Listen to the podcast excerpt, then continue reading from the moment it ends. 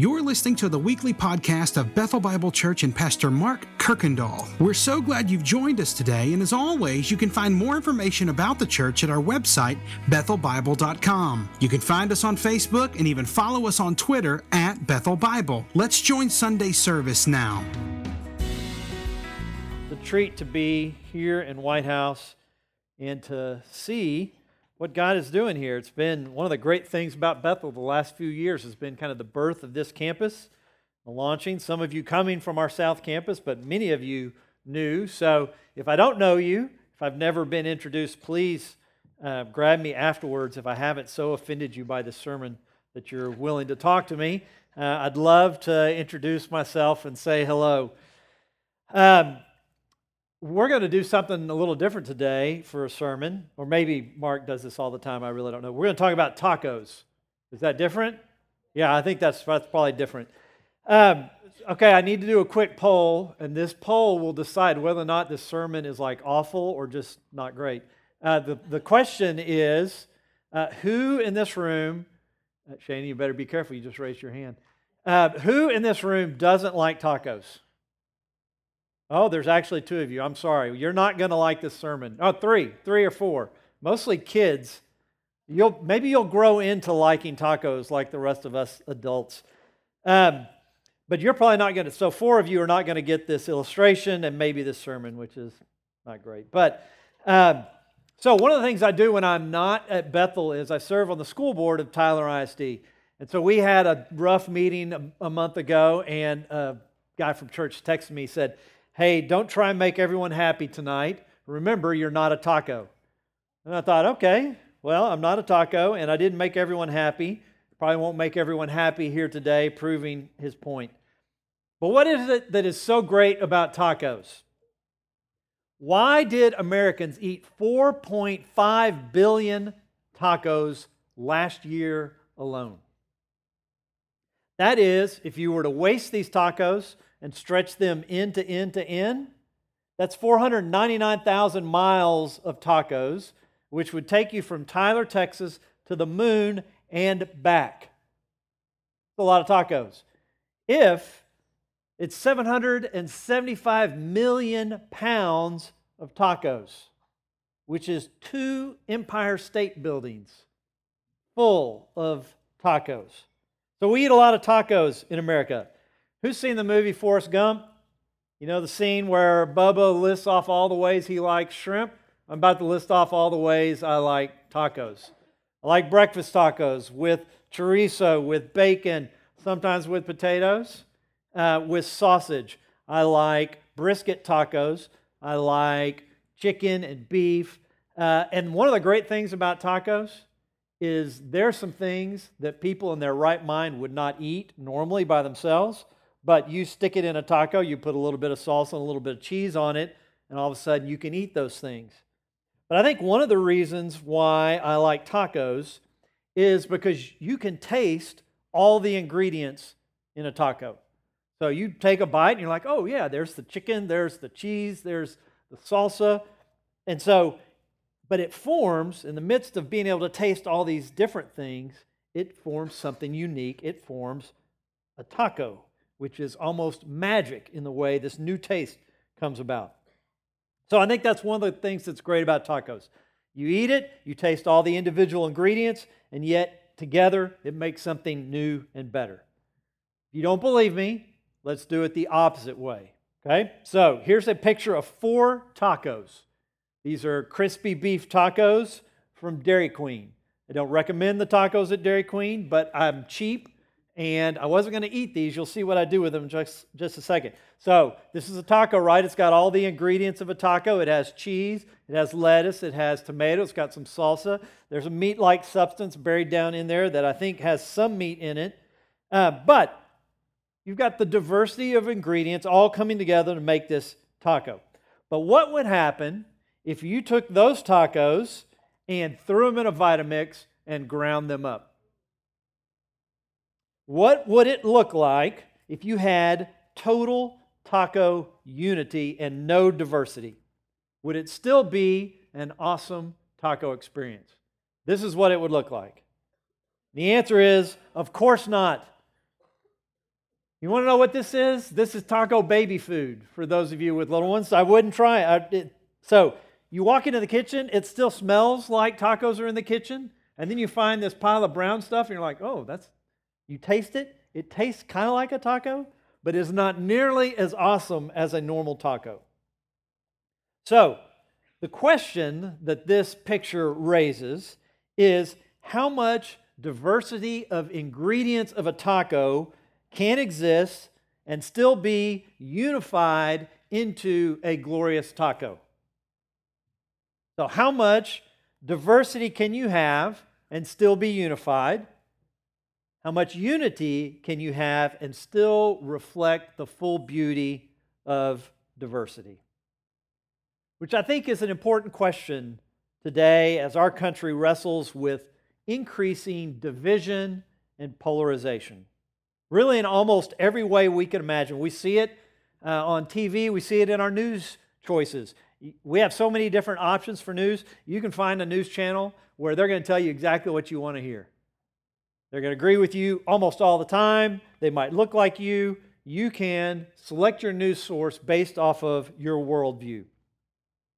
It shows up in political issues, issues like immigration, um, symbolic issues like school names and statues. They all raise these questions of unity and diversity. You know, another word for division or polarization that's even harder to talk about is segregation. We see that actually on the increase in our society.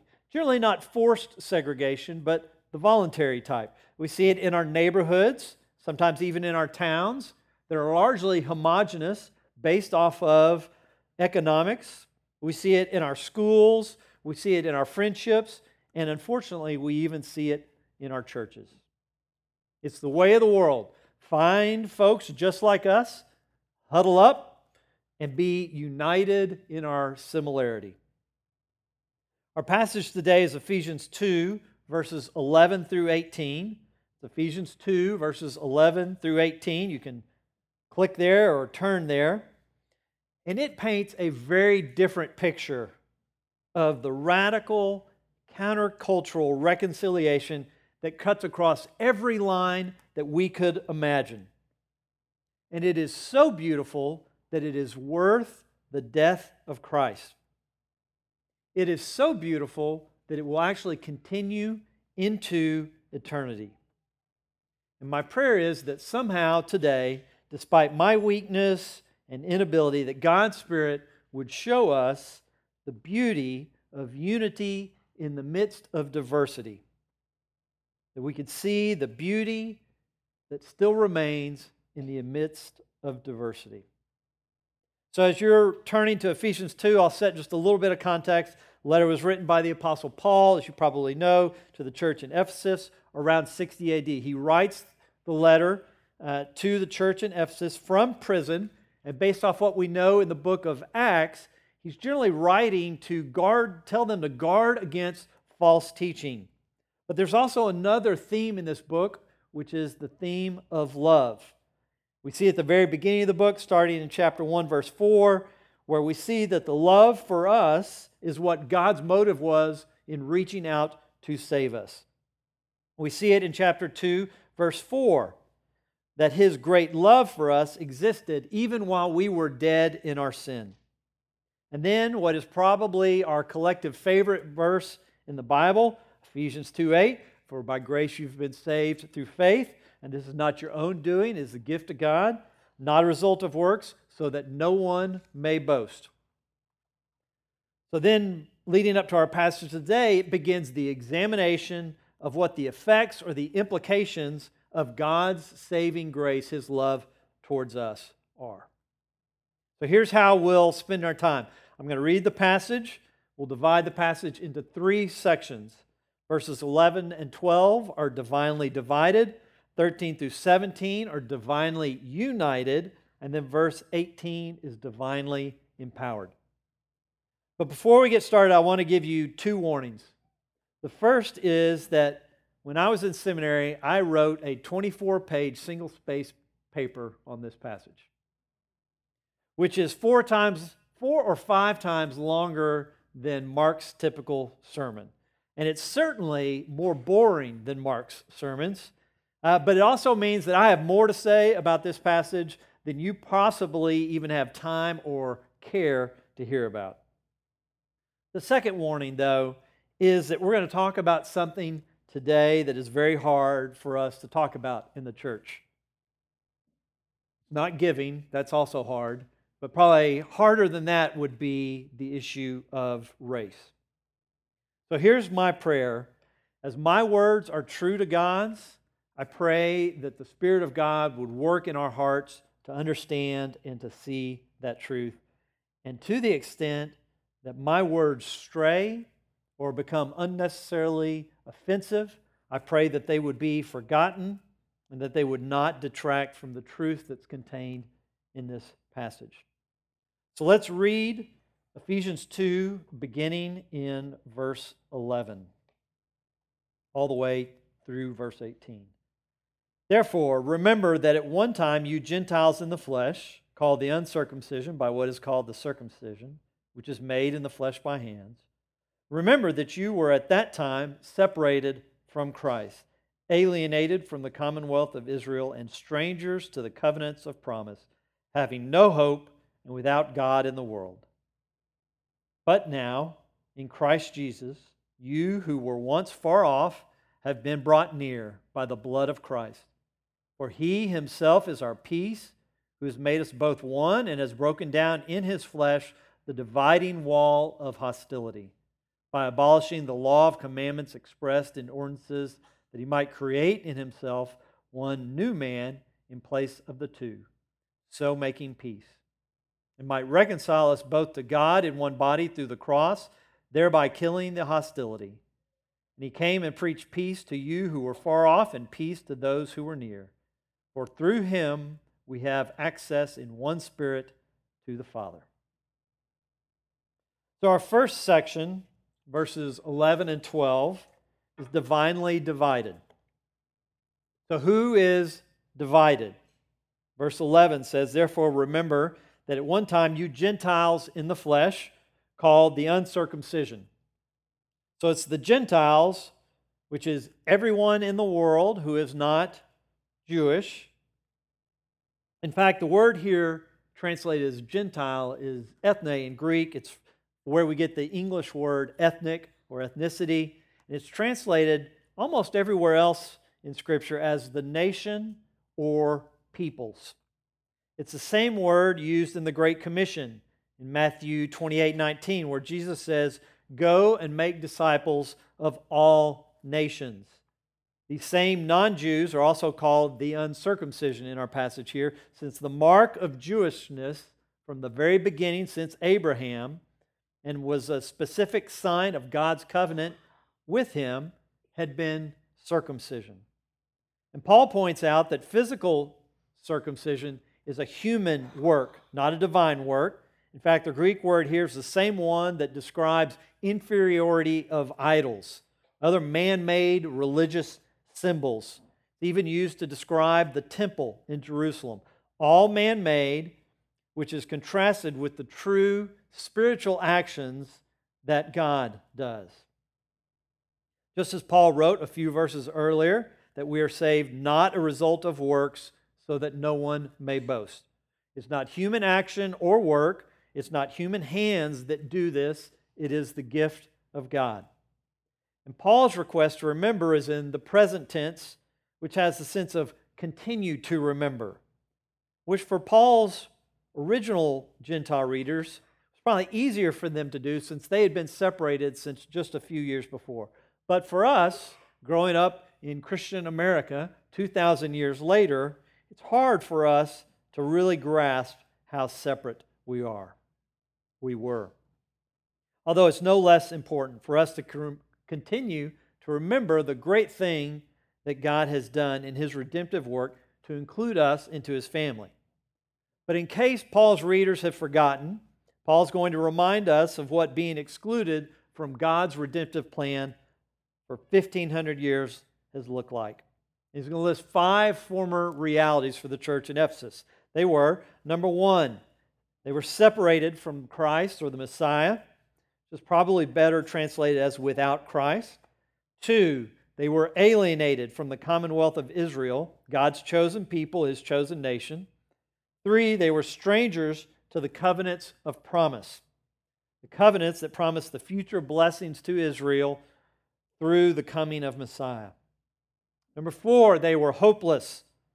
This wasn't going to get better for them, it wasn't anything they could do about it on their own.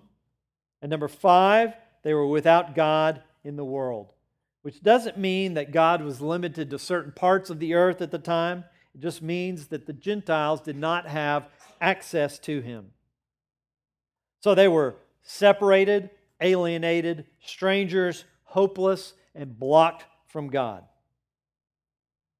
Because as God's plan of redemption unfolded, it started with Abraham and a select line of his descendants. And although you can look back later and see that God's desire all along was for all the nations to come to him, the Jews had become so focused on their separateness, even their prideful separateness, that they were failing at their role to be priests to all the nations, to bring all the nations to their God. You know, it's hard for us to fully understand the depth of separation between Jew and Gentile. As I thought about them, recognizing they're divided by religious, cultural, social, racial, political, and even linguistic barriers, the closest thing I could come up with, if you can imagine this, would be if the house next door to you sells and your new neighbor who comes in is an Al Qaeda fighter from Yemen. He's a different religion, a different language, different cultural customs. He has dark brown skin. He speaks Arabic, which most of us don't understand. Oil and water that would not mix. As different and as excluded as we can possibly imagine. Divinely divided. Now look at verse 13. But now, in Christ Jesus, but now, in Christ Jesus, what was once divinely divided is now divinely united. And as completely as Jew and Gentile were separated, they are now united divinely. But now in Christ Jesus, you who were once far off have been brought near by the blood of Christ. Again, this isn't a human action. This isn't Jews and Gentiles getting together and decided, you know, we need to figure out a way to get along. This is divine action. The eternal Son of God stepping out of glory into his creation, born as a man, lives a life without sin, comes to a cross and is crucified, not because he deserved it, but because we deserved it. And the benefit of this divine action is that we are brought near. Again, it's the passive voice, it's something that's done to us. We're no longer separated, no longer alienated, no longer strangers, no longer blocked from God, no longer without hope. So, how does something like that happen? The text says it's the cross, specifically the blood of the cross, the blood of Jesus, Son of God and Son of Man. So, this inclusion, this unity, the reconciliation that is possible, there seems to be a focus here in this passage on bringing the outsider in, of reconciling Gentiles to the Jews, or better, all the nations, reconciling them to God and to Jews, the people of God. This unity comes at great cost the blood of the Son, the life of Jesus.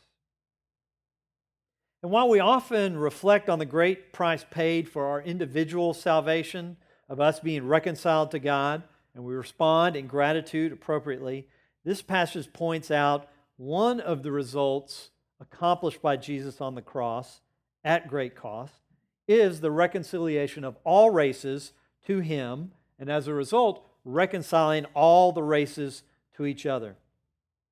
You know, as Americans, we have a worldview that tends to emphasize the individual. We believe in free will and personal responsibility, liberty, lifting ourselves up by our bootstraps. And that also impacts our view of salvation. We use language like we make a personal decision as salvation as exclusively individual or personal, which it is, but that same focus on the individual can cause us to miss out on what God is doing collectively. His redemptive plan is not just for individuals, it's for peoples. In fact, Paul tells us in Romans 8:19 that it is for all of creation. Reading from there. For the creation waits with eager longing for the revealing of the sons of God. For the creation was subjected to futility, not willingly, but because of him who subjected it, in hope that the creation itself will be set free from its bondage to corruption and obtain the freedom of the glory of the children of God. And this isn't just peaceful coexistence or indifference, it's divine unity.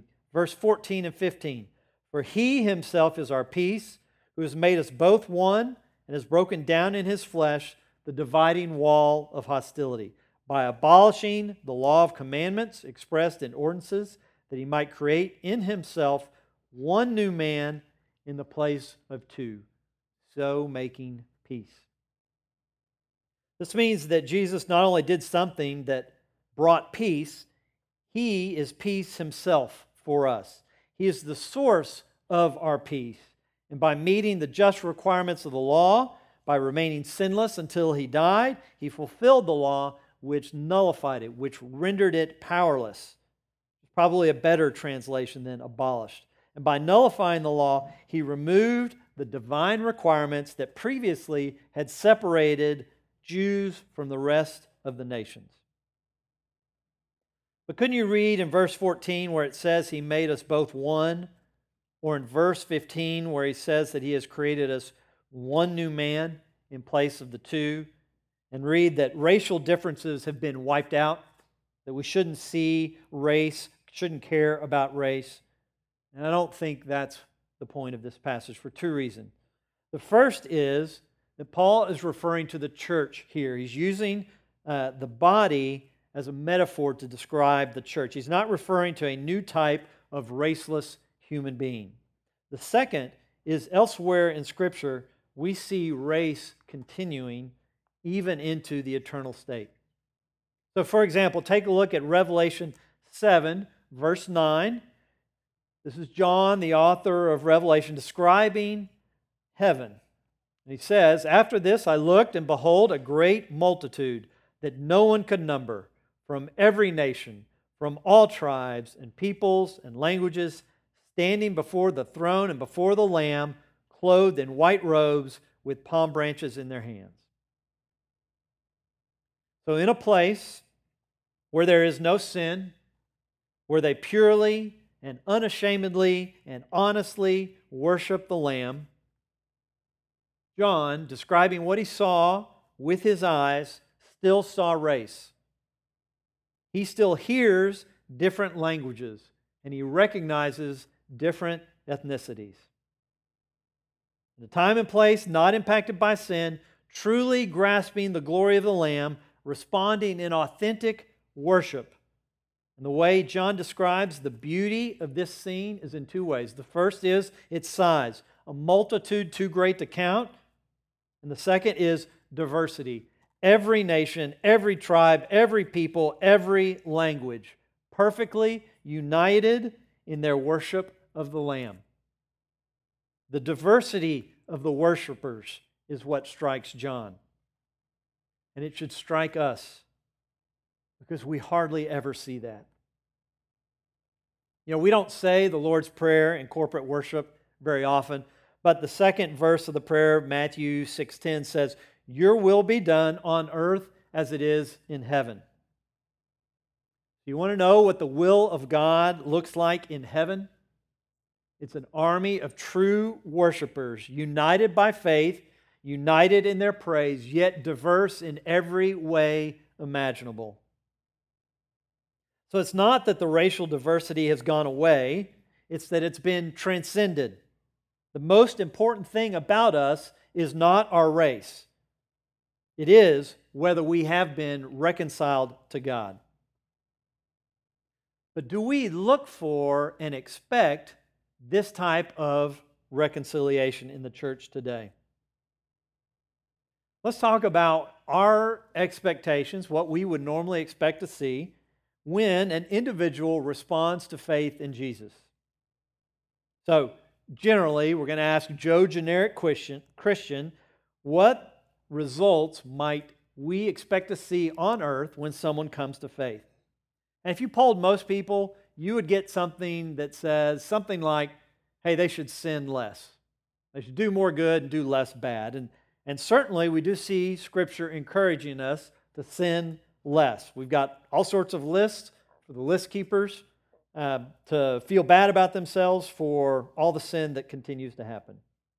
But if you dig a little deeper, you might hear someone say, Well, I expect to see some fruit. I expect to see some results from their salvation. Not to earn it in any way, but to show that they really are a new creation reconciled to God. Which is what Paul has just finished saying in the verse before our passage. For we are his workmanship, created in Christ Jesus for good works, which God prepared beforehand that we should walk in them, which means we should do them. We should do good works. But the emphasis in our passage today is on the reconciliation of the races and peoples and the nations to God and to each other. And I think here's where our American individualism causes us to read this and skip over it in a way that's a little different. Because I don't think we bring the same expectation for the results of salvation, for that change to include the reconciliation of races amongst fellow believers. But I believe the implication for the passage today is exactly that. So take Bethel, for example. Obviously, we have, I think we have more than, more than one race represented here today, but just barely, which is not unusual for churches in Tyler and not unusual for churches in America. You know, it hasn't always been like that. It's easy for us to look around today and think that what is today has always been like that. 200 years ago, we moved from segregated pews to segregated churches. There's a saying you might have heard that Sunday mornings are the most segregated hours of the week. And when I was researching that phrase, it turns out, um, some of you might already know, that Martin Luther King said that in 1963. And it's still true today. Lifeway Research did a survey of American churchgoers back in 2015 and found that on average, 80% of individual church attendees were from the same race. And worse, we're pretty much okay with that. Less than half, 40%, felt their church needed to become more diverse. And even worse, 33% were strongly opposed to becoming more diverse. And the trend is even worse among evangelicals and whites, which is most of us.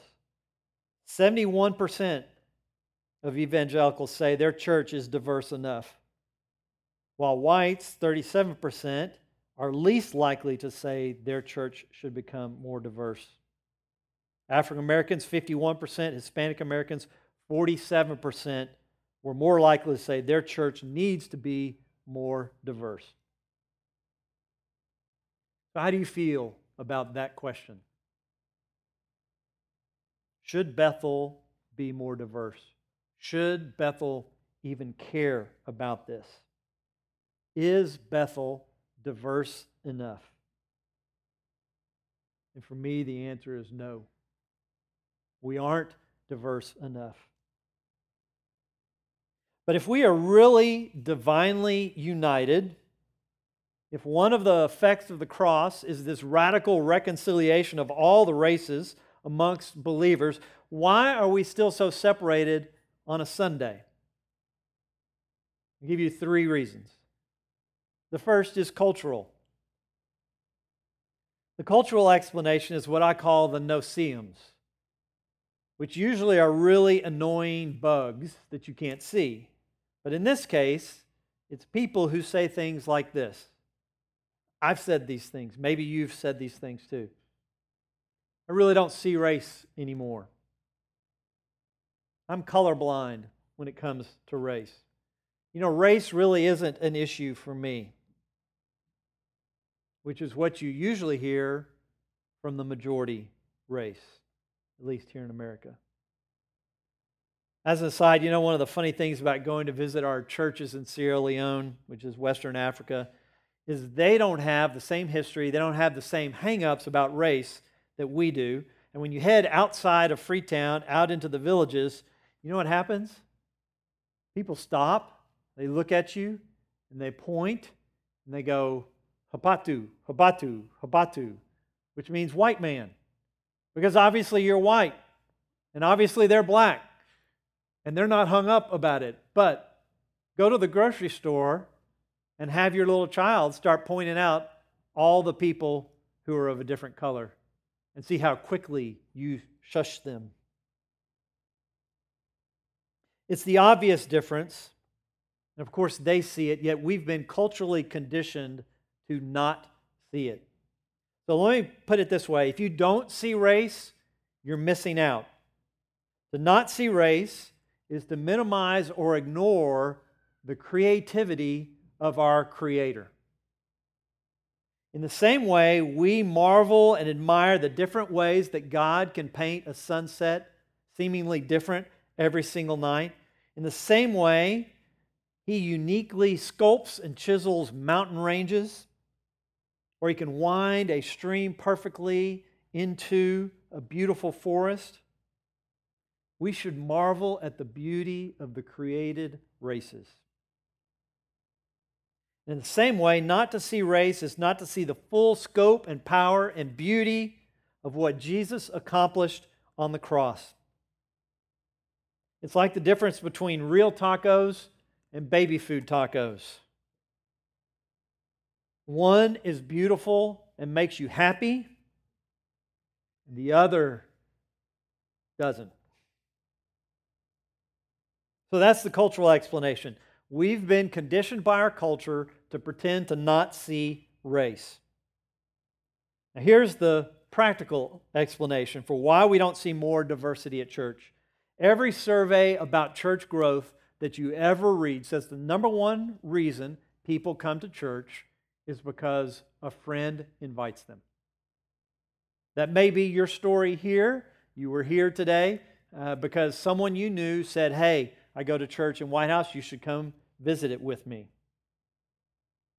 So, I honestly believe that one reason our church is overwhelmingly white is that most of us don't have friends from other races. We might have acquaintances, someone we went to school with 20 or for some of us 30, 40 years ago. Maybe it's somebody we work with.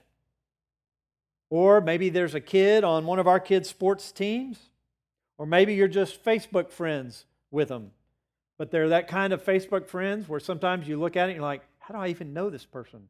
How did I become friends with them? I don't know who they are. But are they the kind of friends you can have over for dinner? Are they the kind of friends that you would call when you need help? You know them well enough to have a spiritual conversation with them and actually invite them to church.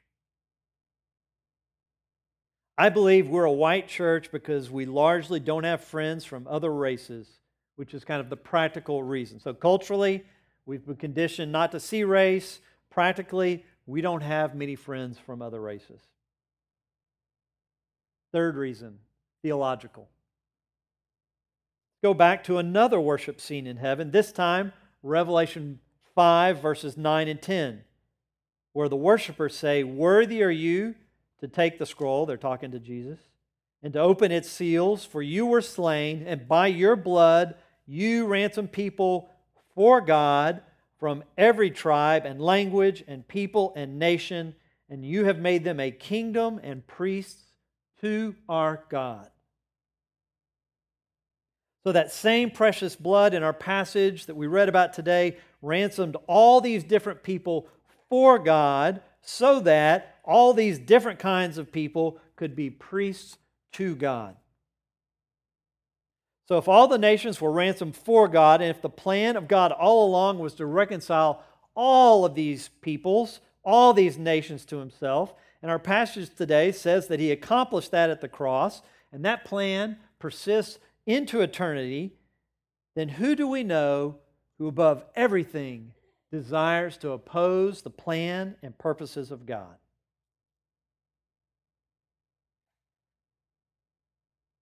Some of you weren't alive when Dana Carvey was on Saturday Night Live, but he had this character uh, called the church lady, and every time she said a particular word, it was really funny. And I find myself in church not being able to say that word without hearing Dana Carvey in my head. And so I'll just say it it's Satan. That's the enemy. That's the person who opposes the purposes and the plan of God. That is the reason Bethel is so white.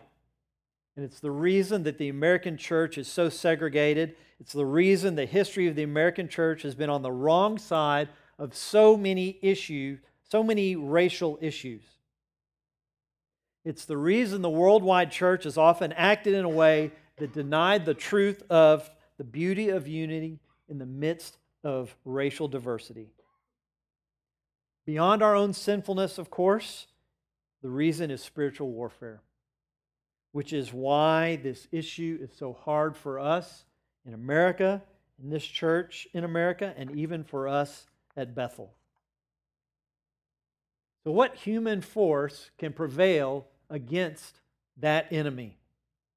What army is strong enough? What political ideology or party is persuasive enough to convince us? What laws would be strong enough to change this type of behavior? And the answer is not one, nothing. But fortunately, the same God who has divinely united us has also divinely empowered us. Look at verse 18. For through him we both have access in one spirit to the Father. Through faith in Jesus, through his blood on the cross, we are reconciled to God, reconciled to each other, and at the same time, one Spirit comes to live inside us now as new creations with changed affections because we have a new heart, which changes our way of thinking and seeing because we have transformed minds from all tribes, from all people, all races, all languages, yet united in one spirit. You know, one of the great things about going on a Bethel mission trip, which you should do, or maybe, I guess, any other mission trip, but a Bethel one, is you get to see this unity of one spirit in action.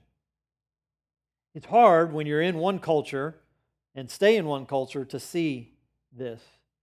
But one of my first trips with Bethel was to Italy which, if you're going to pick a place to do a mission trip, I highly recommend Italy. Um, I've had several Sierra Leone trips to compensate for the Italy trip. Uh, but beyond the good food, the gelato, the coffee, the art, the history, the most beautiful thing I saw when I was in Italy was joining another group of believers at their church. Believers from a different culture, from a different race and ethnicity who spoke a language I did not understand, and yet they worshiped the same Father that I did through their faith in Jesus. And I found my heart full of love for these people I did not even know, which I guarantee is not my natural reaction. And if you can't afford to go on an international mission trip, here's another option go visit a church that isn't white. Come back, but go visit a church that isn't white. We have them around here, and you'll see that we are united by the same Spirit. And it'll show you a little glimpse of heaven where we can begin to see what that Revelation 7 throne room looks like, where every tribe and nation and tongue worships with one spirit, with beautiful diversity in the midst of perfect, sinless unity. You can experience that great taco and not that baby food version that we live with today. Thanks again for listening to the podcast today. We hope that you were blessed and encouraged. And if you have any questions or comments, we want you to let us know. Simply send your thoughts to questions at bethelbible.com. Thanks for spending time with us, and be sure to join us next week on the Bethel Bible Podcast.